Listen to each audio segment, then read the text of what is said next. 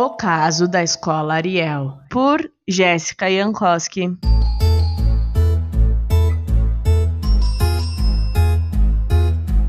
Essa história aconteceu em 1994, em uma escola de educação infantil. Era por volta das 10 horas da manhã, a hora do intervalo, quando o impossível aconteceu.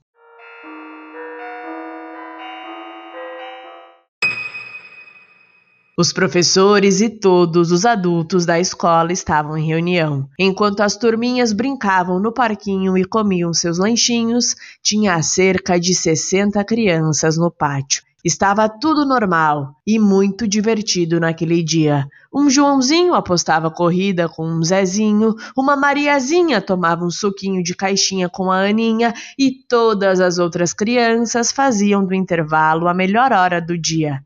Até que de repente algo estranho apareceu voando no céu.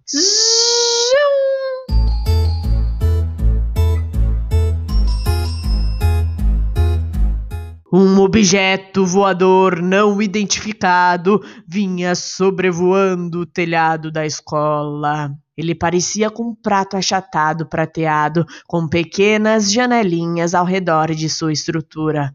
O OVNI se deslocava rapidamente no céu e, por vezes, desaparecia em flashes de luz para reaparecer mais adiante.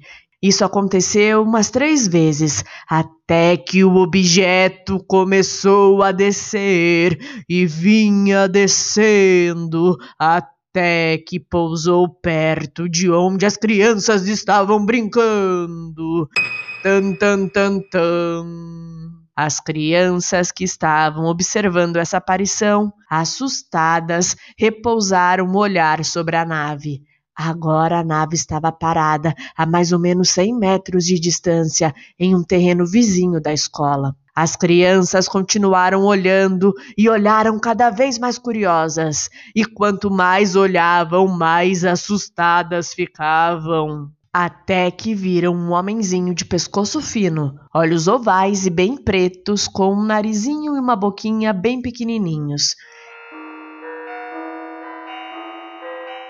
Esse homenzinho usava uma roupa preta bem apertada, com alguns pontos prateados, que por vezes se confundia com a própria pele.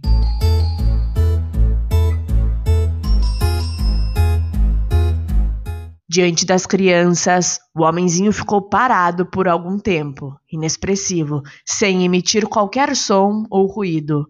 Até que começou a se aproximar. As crianças ficaram aterrorizadas, algumas até saíram correndo, mas outras ficaram ali. Ficaram e olharam profundamente nos olhos negros do homenzinho, e quando fizeram isso, quase como se fosse telepatia, receberam uma mensagem de preocupação. Vocês estão poluindo e arrasando a terra. Se vocês não mudarem de rumo, as consequências serão terríveis. Mas não terminou por aí. Algumas crianças conseguiram, através dos olhos do homenzinho, ver o fim do mundo, com coisas terríveis acontecendo, pessoas sofrendo com a falta dos recursos naturais, animais entrando em extinção, muita dor e guerra por toda a superfície da terra. Depois que passou a mensagem, o homenzinho entrou na nave e partiu.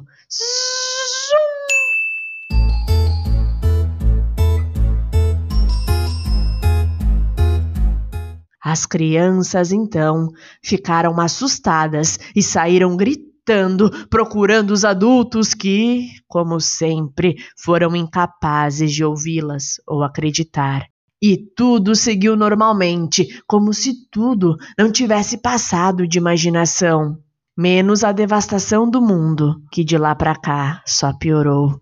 As 60 crianças nunca se contradisseram entre elas e, mesmo depois que cresceram, continuaram contando a mesma história, tal como aconteceu naquele dia. E aí, o que você achou dessa história? Nessa história, eu tentei fazer algo diferente. Eu peguei um dos maiores casos ufológicos que a gente tem conhecimento e transformei em uma narrativa, mudando poucas coisas. Se você gostou, não se esqueça de curtir e seguir este podcast no seu player favorito. Beijos e até a próxima história!